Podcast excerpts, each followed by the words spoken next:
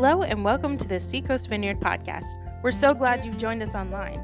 For daily encouragement, events, service times, and more, check us out on social media. And now, this week's message.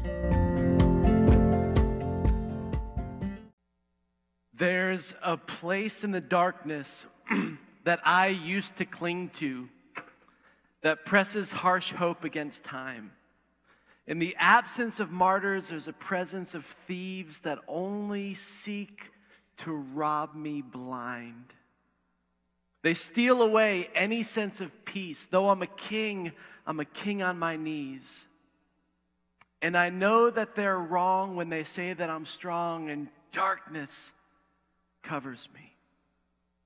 There's ghosts from my past who own more of my soul than I thought I had given away. They linger in closets and under my bed and in pictures less proudly displayed.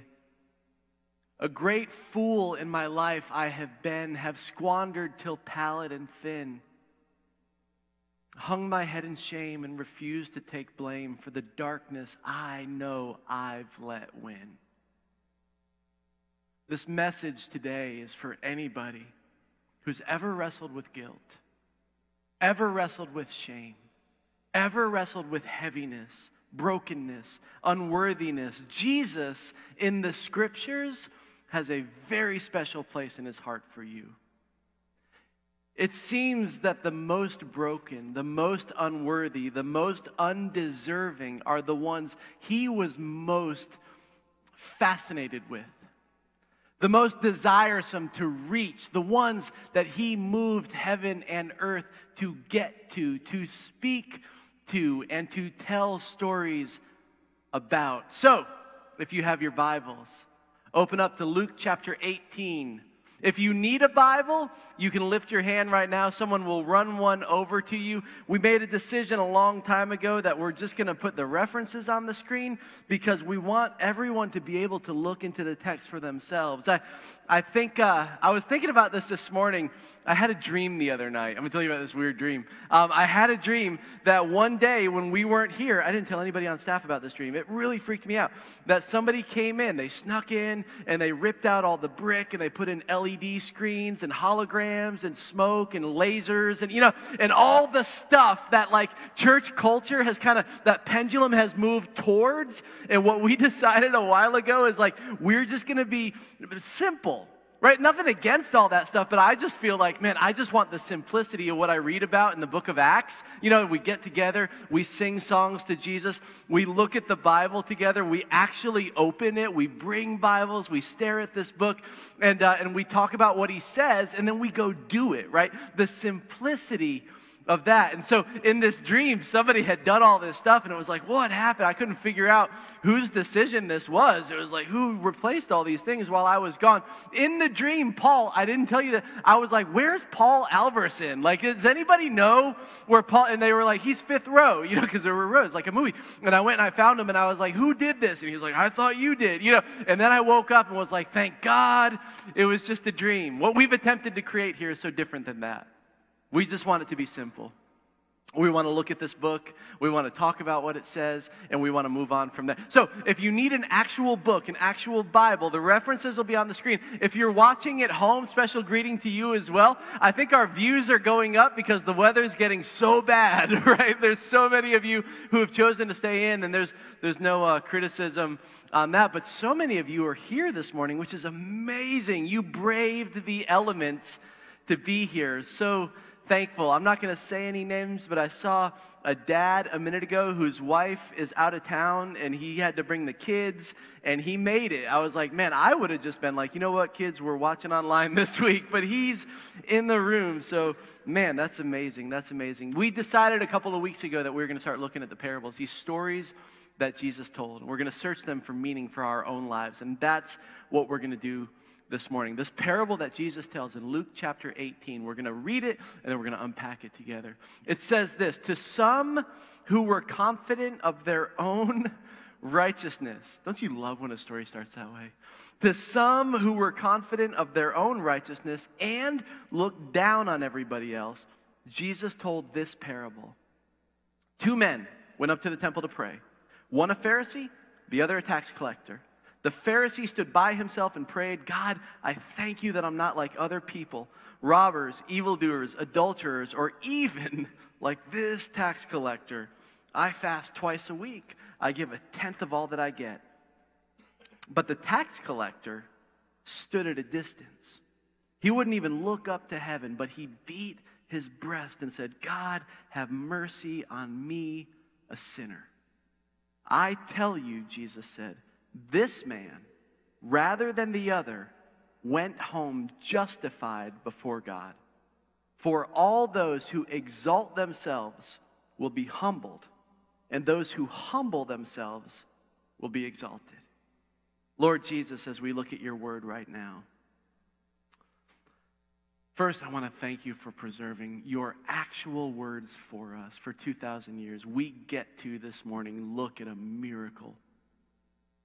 Look at the miracle that your words have been contained for us for 2,000 years so that we can sit in a rainy, cold Myrtle Beach church building and talk about these words.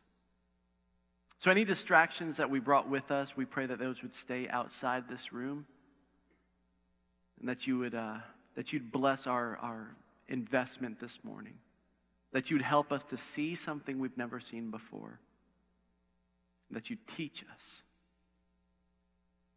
we love you jesus we pray these things in your name amen a few years back, I had an opportunity to see a stand up comedian named Jim Gaffigan, who you guys might know. He's kind of a clean comedian. Like, his, uh, his big thing that kind of made him a big thing was like this big thing that he did on Hot Pockets, right? All these jokes about Hot Pockets, which I found relatable because I've eaten a few Hot Pockets in my day. And he talks about the scalding pizza on the inside where you're like, this is going to leave the roof of my mouth like, you know, like melting, right? You eat lava. And, you know, he was a great comedian on this, this, this tour that I saw him on. A friend invited me. And then late earlier this week, somebody sent me a link to a podcast where he was a guest of Joe Rogan's.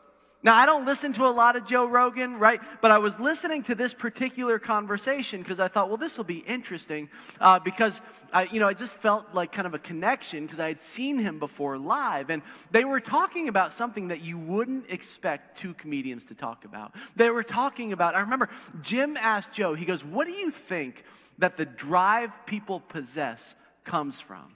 They were talking about celebrities. It was in the context of this discussion about celebrities. He's like, when these actors who have all these trophies at home, when they go on to try to star in another film to get another trophy, you're right, these musicians who have earned Grammys before and they make another record in, in hopes of earning another Grammy, he's like, where does that come from? What is this insatiable urge that's inspiring or motivating all of this? And Joe, without batting an eye, said, Money. People, they're in, they're in search of money. They want more money. That's an urge, an appetite that you can never fully, finally satisfy. And he turned to Jim and he goes, What do you think? And Jim goes, I disagree. He said, I used to think it was money. What I've learned, or what I think is actually the case, is it's something much more sinister. It's actually ego.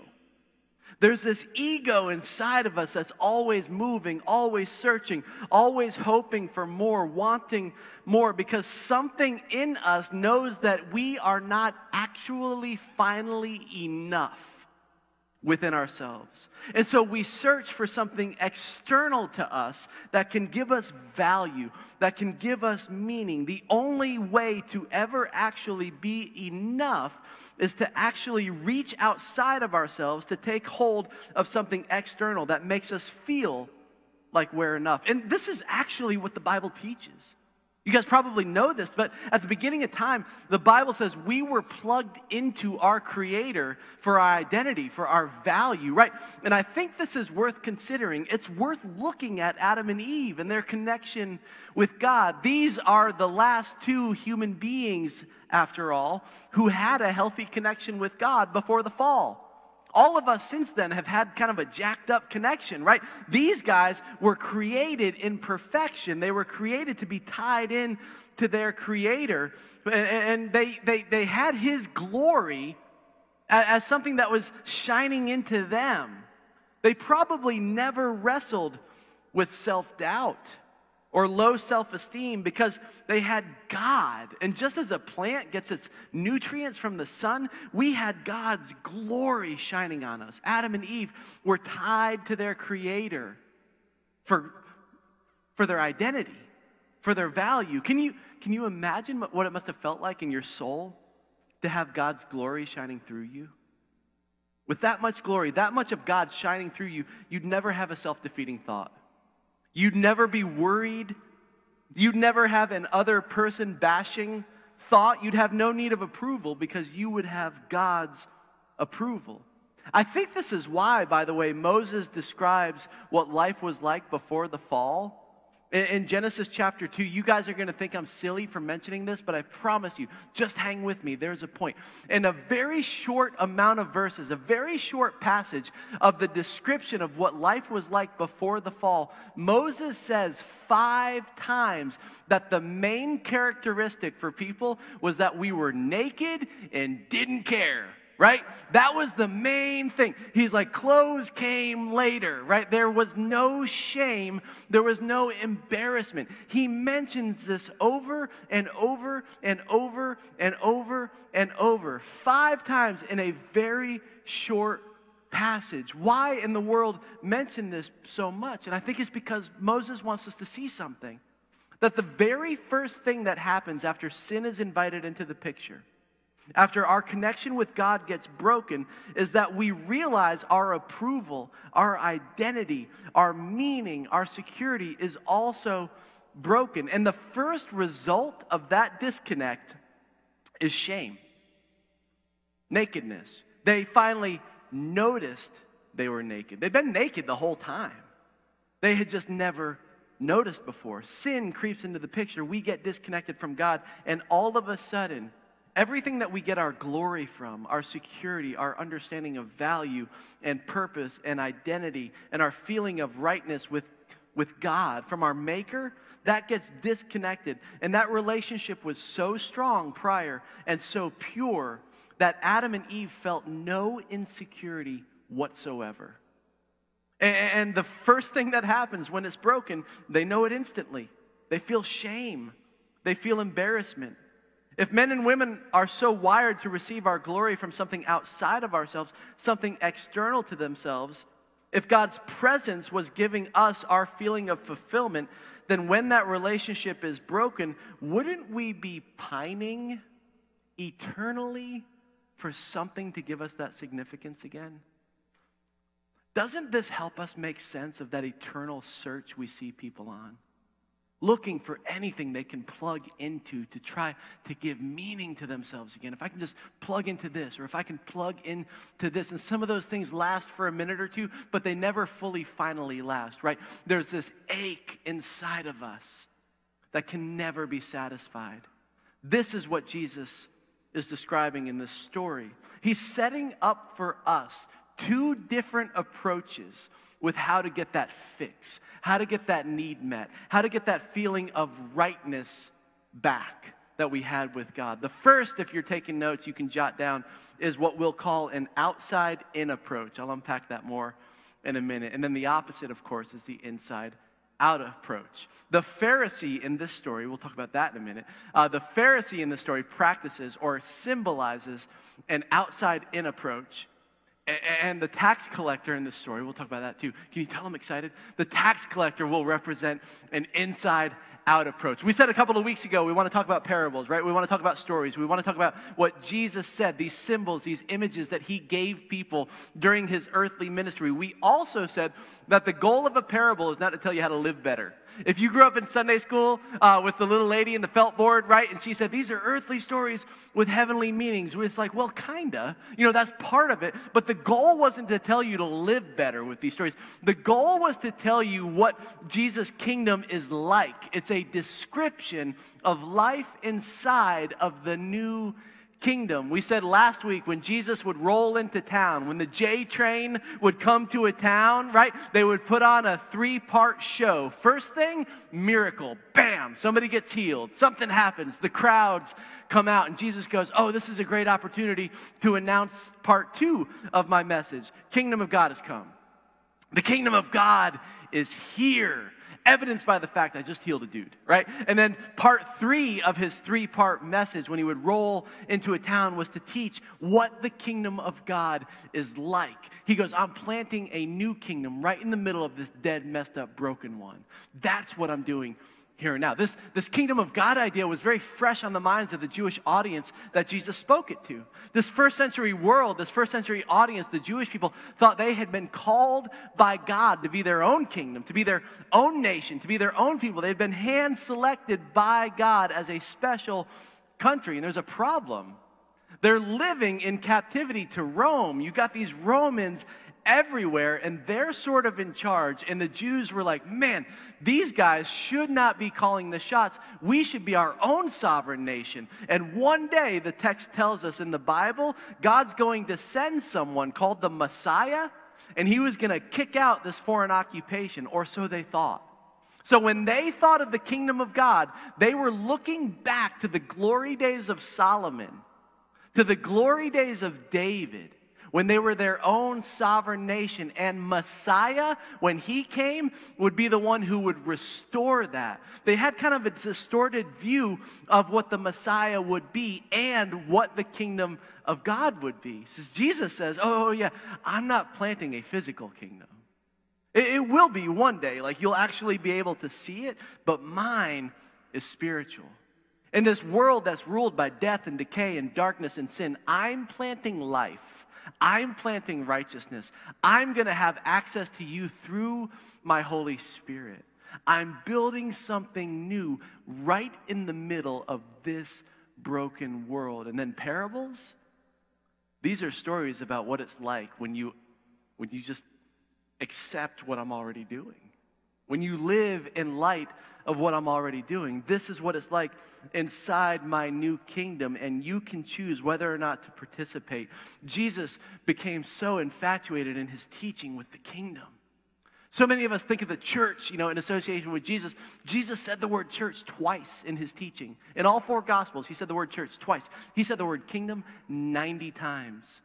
The last 40 days of his ministry, he taught almost exclusively on the kingdom. I'm planting something new right in the middle of this broken world.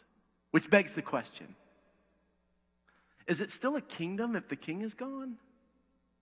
Because he did. He, he announced the arrival of the kingdom. He goes, I'm, I'm building a new kingdom here, right? I'm building something fresh and new right in the middle of a broken, messed up world. But then he bounced, right? He dies and he's raised back to life and he goes off into heaven. And you're like, okay, are we still a kingdom without the king here? The answer, of course, is yes. When he was here, that kingdom was mediated through his physical presence. But with him gone, guess what?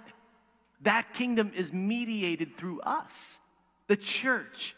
We are the ones who bring about this new work that Jesus is doing in this world. So, in this story, he's telling us about what life is like inside of this kingdom. When we live in light of what he says, when we participate with what he's already doing. Oh, I'm so excited. Verse 9 To some who were confident of their own righteousness and looked down on everyone else. Now, we have to remember that this story that Jesus is telling is coming like during the middle of his preaching about the kingdom. And everybody's looking around going, oh, there's a new kingdom. Jesus is starting a new kingdom. I bet I'm on the list of this new kingdom, right? They start feeling pretty good about themselves. They're like, okay, if there's a guest list, I'm in. I'm a shoe in. I got all these great accolades. I got all these great reasons to be in the kingdom. Of course, Jesus is going to choose me. And Jesus looks around and sees these guys feeling pretty good about themselves. And he's like, oh, you need a story.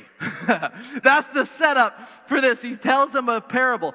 Two men went up to the temple to pray. One a Pharisee and the other a tax collector. Now, you guys know probably if you've grown up in church what a Pharisee is, right? These are the religious elite, a member of an ancient Jewish sect distinguished by strict observance to the traditional and written law, commonly believing themselves to be in a place of moral superiority. They look down on people. Jesus is using this as an example. He goes, This guy in this story for my new kingdom, he's going to represent the old kingdom. That old kingdom had what we'll call an outside in approach. That I can put all these rules around my heart and I can fence out sin so that my heart doesn't get contaminated by sin. If I can achieve all of these rules, if I can keep all of these rules, then I can have right standing with God. And this tax collector, by the way, can't do any of those things. See, that's, that's the problem with the old kingdom. If you can obey the rules, you feel proud, you feel self righteous. If you can't, you feel humiliated and embarrassed. These are the two diametrically opposed people in the story. Verse 11 The Pharisee stood by himself and prayed. Notice he prays about himself. He's the content of his prayer, right? He says to God, I thank you, God, I thank you, verse 11 and 12. God, I, he says God once, and then he says his own name five times, if you're keeping count, which I did. God, I thank you that I am not like other people. Robbers, evildoers, and adulterers, or even like this tax collector. I fast twice a week and I give a tenth of all that I get. Boy, he's pretty thankful for himself. He's not praying to God at all, is he? He's like, God, I thank you that I'm so awesome. When you made me, you made someone so awesome. And way to go, God, high five, because I'm really awesome. Man, this is such a characteristic of that old of that old kingdom. The first characteristic we will call in this strategy, this outside in approach that the Pharisee represents, if you're taking notes, write down the word externalization. Externalization. His understanding of sin and virtue is completely external, it's focused on behavior. It's stuff out there. It isn't looking at inside character he doesn't go, Thank you that I'm growing in my gentleness and in my patience and in my kindness and in my generosity. He goes, Thank you that I'm so awesome. I don't perform actions that bad people perform, like robbing and cheating. These are all external actions that I avoid. He is completely externally focused. His understanding of sin and virtue completely is oriented to external behavior, keeping or breaking the rules, which leads to something else. If you're taking notes, this particular brand, outside in approach, starts as externalization and it leads to separation. This verse here, some translations say that he stood by himself, others say he prayed about himself. You know why? Both of those are correct. There is a purposely ambiguous little Greek uh, preposition here that could mean he prayed about himself, which he does. I'm so awesome. I'm so great. Thank you, God, for making me, right? He prays about himself, but it could also mean that he was separate from everyone. He prayed by himself. He moved away from the crowd. And almost certainly this is on purpose because it means both. He's doing both. He's saying, God, I'm thanking you that I'm so awesome. He prays about, he's the content of his prayer, but almost certainly he moves away from the other people because he's not like them. They're over there, I'm over here. This outside in approach almost always separates us from people. He's praying about himself and by himself. Separation or separatism always happens like this. If you can see sin, as completely external to yourself. It's something out there to be avoided. And what it fails to recognize is that sin is actually in here, isn't it? It comes from within. But in this outside in approach, if I see it out as out there, then I stay away from it, right? I alienate myself from people who perform sin, and I make myself separate. And look what this hap- what this leads to in this prayer. This is so interesting. It leads to something that I would call preferential, it's a big word, superiority. He slides into his prayer something that's not actually commanded. He goes, God, I'm really great at not doing bad things like robbing and cheating and stealing. Let's look at it. He goes, God, I thank you. I'm not like other people. So, separatism. Robbing, robbers, so I don't do that. Evildoers, adulterers, or even like this tax collector. I fast twice a week and I give a tenth of all that I get. I want you to see what he does here because he slips it in. You could miss it. Robbing, of course, is mentioned in Scripture. Don't do that, right? It's a command. You keep that one. Doing evil, of course, is against God's law. Don't do that. Adultery, of course, cheating. Then look at verse 12. I fast twice a week, and you go, nobody asked you to do that. That's not in Scripture, right? Fasting is a good thing, but it's a matter of conscience. It's a matter of just a response to God. Nobody's asking you to do. He signs up for bonus points that no one else has agreed to. He's like, not only am I better than this guy, but I'm making extra credit. And you're like, what's the extra credit? He's like, I made it up and then I gave myself credit for it, right? That's what he's doing here. This is what this approach does to us. We start looking down on other people because of matters of conviction. Not matters of things that God has actually asked us to do. And here's what's so dangerous is I think we do this all the time. Still, without meaning to. We uh we don't see anywhere in scripture. I'm just going to give you an example. We don't see anywhere in scripture where the authors of scripture tell us how to worship, right? They just say we should worship, we should sing. And I've noticed over there, some people, they love the old hymns. They love the richness and the theology of them. And when they're singing them, there's absolutely nothing going on on the outside, right? They're not passionate. They're very stoic, but they're letting it wash over them as they take it in. And then others of us are very expressive in worship, right? We got our hands up, we're swinging, you know. And sometimes the two groups can look down on the other. Like, can you believe those guys who are showing no passion whatsoever? How can you worship God with such you know? And then these guys are looking over there going, look at those weirdos, you know, they're like spinning and stuff like that. And we can start judging each other based on something that's not actually in Scripture. It's something that we've added into it, and it makes us feel better about ourselves and look down on others. We do this all with stuff that isn't actually in the Bible. We add stuff in. I think we got to be so careful, me included. It's just a warning to all of us. He goes, Jesus goes, that's a part of that outside in thing. Don't be like that. In verse 13, I love this. He goes, But the tax collector stood at a distance. Now, tax collectors, you may know, you probably do, these are the lowest. People hated tax collectors. They hated tax collectors. Why? I listed out four reasons. One, no one likes to pay money to the government, period.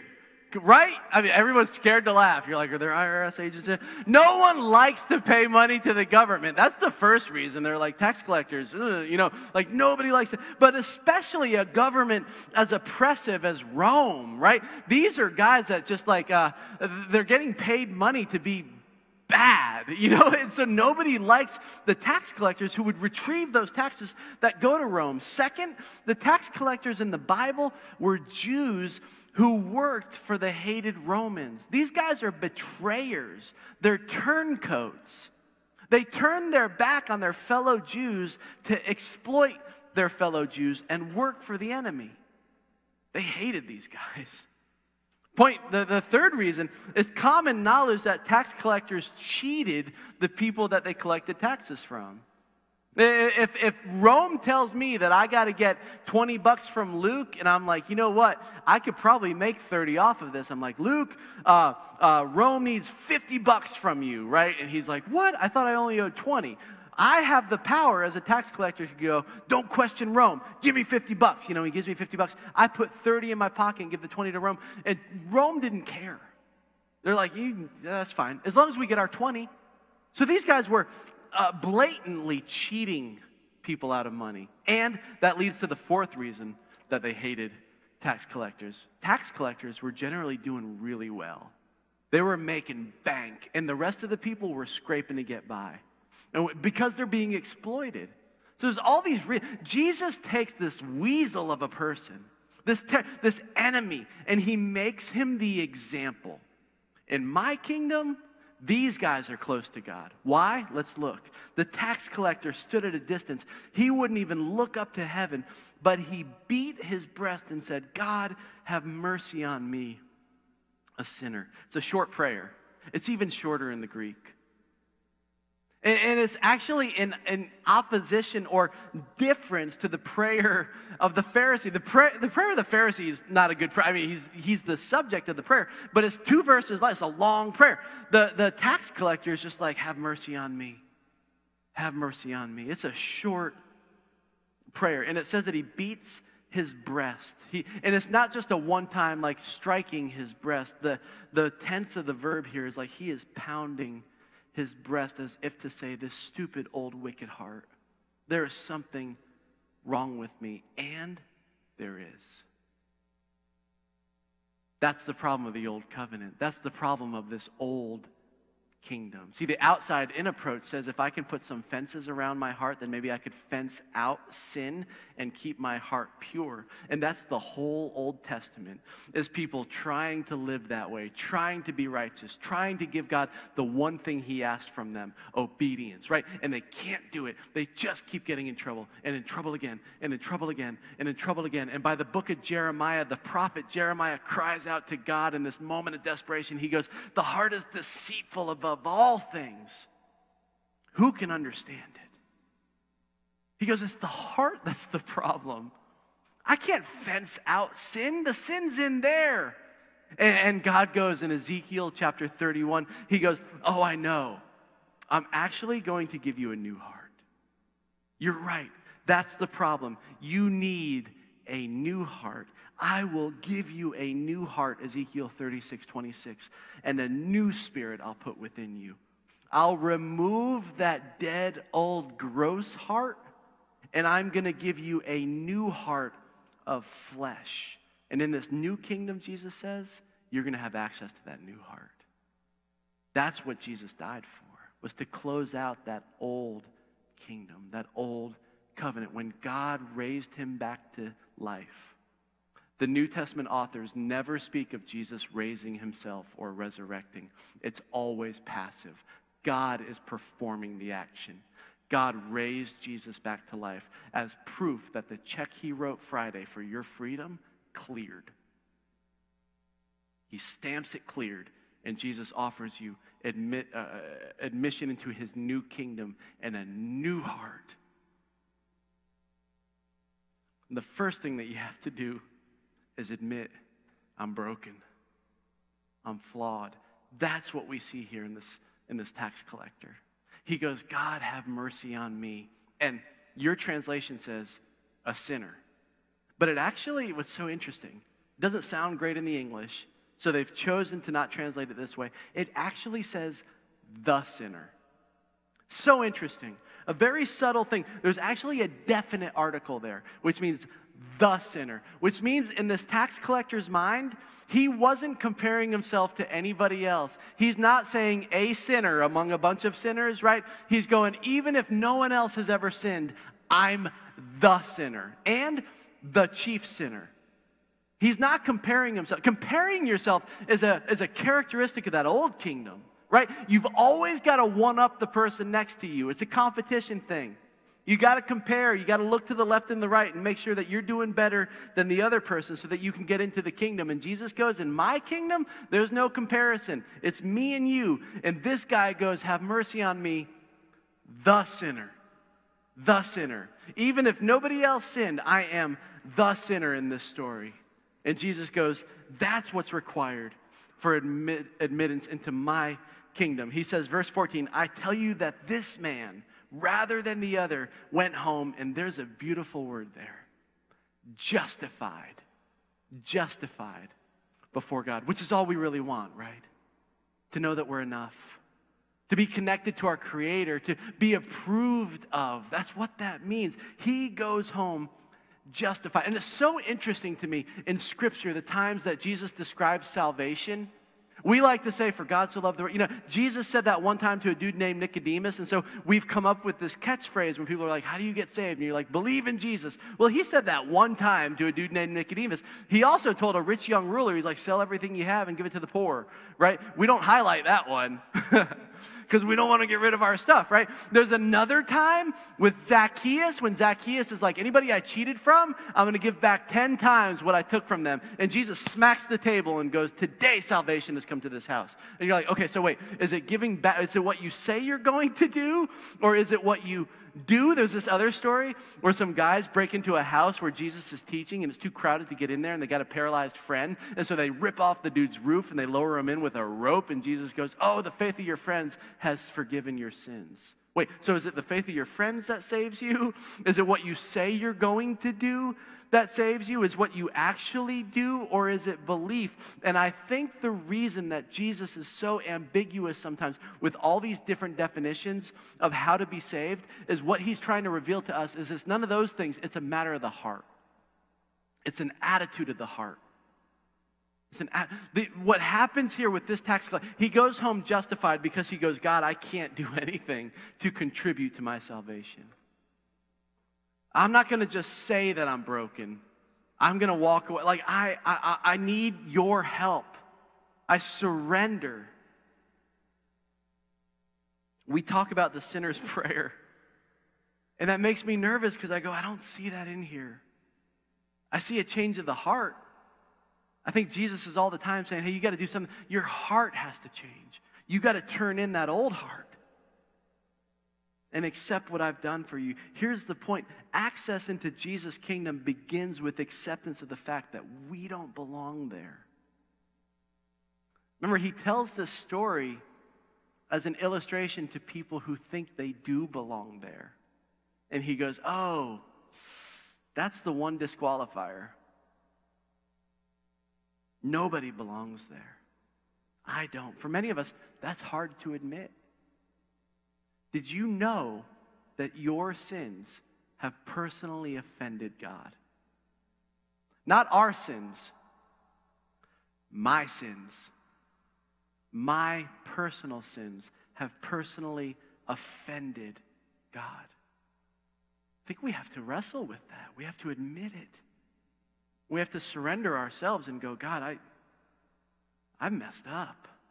And when we do that, then we're granted access into this new kingdom. That's what he says in verse 14. For all those who exalt themselves will be humbled, and those who humble themselves will be exalted.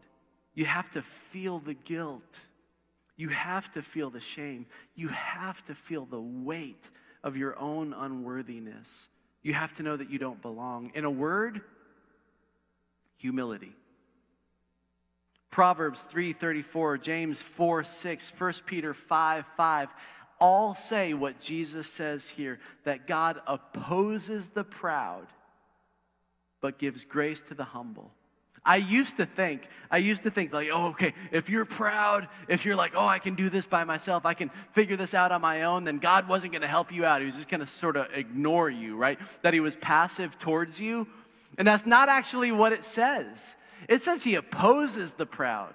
Like, if you're trying to earn your way to heaven, if you're trying to do it in your own strength, if you're trying to man up and be better than the people around you, then you've actually put yourself on that line of scrimmage against God. When you look up from that line, you're lining up in formation with the football players, you look up and it's God on the other side of that line. That's a bad place to be. you you've put yourself in direct opposition against the God of the universe. God opposes the proud but he gives grace to the humble. When we lower ourselves, when we go, God, I can't contribute anything to my salvation, he goes, Oh, I can work with that. In this new kingdom that Jesus is building, the weight of guilt and shame and unworthiness must be experienced once. You have to feel it once. It's required for admittance. But the power of guilt and shame ends at the moment of exposure and results in humility. That guilt and that shame and that unworthiness is true and it must be felt once. It's exposed, you release it, it is nailed to the cross. You bear it no more. Hallelujah. Praise the Lord, O my soul You paid that price for me. I do not deserve this. I lower myself. And this, Jesus says, is justification. This man leaves justified, connected to God. In Jesus' new kingdom, none are stronger than the humble, the ones who admit, I can't do it. And none are weaker than the proud, the ones who try. Self righteousness has no place here. Pride has no place here. We are all equally undeserving. There's a place in the darkness that I used to cling to that presses harsh hope against time. In the absence of martyrs, there's a presence of thieves who only want to rob me blind. They steal away any sense of peace. Though I'm a king, I'm a king on my knees.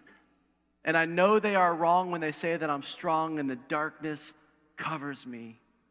But turn on the light and reveal all your glory. I am not afraid. To bear all my weakness, knowing in meekness I have a kingdom to gain, where there is peace and love in the light. I am not ashamed to let your light shine bright in my life. There's ghosts from my past who've owned more of my soul than I thought I had given away. They linger in closets and under my bed and in pictures less proudly displayed. A great fool in my life I have been, have squandered till pallid and thin. Hung my head in shame and refused to take blame for the darkness I know I've let win. But turn on the light and reveal all the glory. I am not ashamed to bear all my weakness, knowing in meekness I have a kingdom to gain, where there is peace and love in the light. I am not afraid to let your light shine bright in my life. I've never been much for the bearing of souls in the presence of any man. I'd rather keep to myself all safe and secure in the arms of a sinner I am. Could it be that my worth should depend on the crimson stained grace on a hand? And like a lamp on a hill, Lord, I pray in your will to reveal all of you that I can.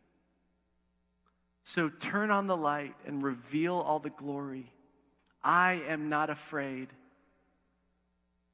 to let your light shine bright in my life to bear all my weakness, knowing in meekness I have a kingdom to gain, where there's peace and love in your light. I am not ashamed to let your light shine bright in my life. What Jesus does in this new kingdom, he gives you a new heart, one that requires admitting defeat, admitting weakness, shame, and guilt has to be felt once. It is nailed to the cross. That shame and that guilt is about the past now. Conviction is about the future. Shame and guilt's about the past. Conviction is about the future. And as you walk with Him, uh, you become more like Him. He puts His heart inside of you. You don't have to become more like Him first. As you walk with Him, you become more like Him. And it starts with admitting, I can't do it. This tax collector goes away justified because he admit he's like, I'm far from you. I'm broken, I'm flawed, and I get reconnected to my creator. I get my value and my meaning from him again because of what Jesus did on the cross. So, some of you guys, you might be in here and you're wrestling with shame and guilt. This teaching, this parable should be an encouragement to you. You got to let that go. You were supposed to feel that once. That's about your past. It's nailed to the cross. You bear it no more. Some of us are trying to earn our favor with God, comparing ourselves to others, this outside in approach. We need to surrender that one, close it out, man, and live from the inside out. Lord Jesus, Thank you for this teaching. Thank you for this story. Thank you for the uh, unlimited parallels and power and meaning that we see in it. And Lord Jesus, no matter where we are in this room, we can connect to what you say here. If we're, if we're trying to attain our value with you and our own power, may we surrender that today. If we're wrestling with guilt and shame over the past, may we surrender that today. If we're plugging into something, some fickle thing, some empty thing for our meaning and our value, God, would we, would we realize today that that's never going to give us what we need? that we are meant to be plugged into you. And sin ruined that, but Jesus came and defeated sin.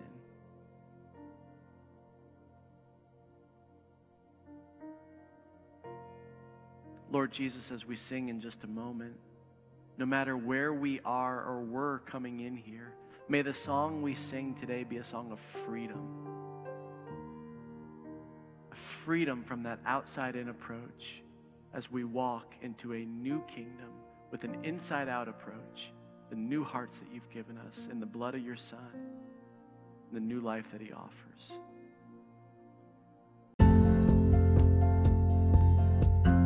Thank you again for joining us online. We hope you enjoyed the message. To connect with us, you can follow us on Instagram or Facebook. For more information about who we are, check out seacoastvineyard.com. We would love to hear from you, so make sure you leave us a review or drop us a message. Until next time, have a great day.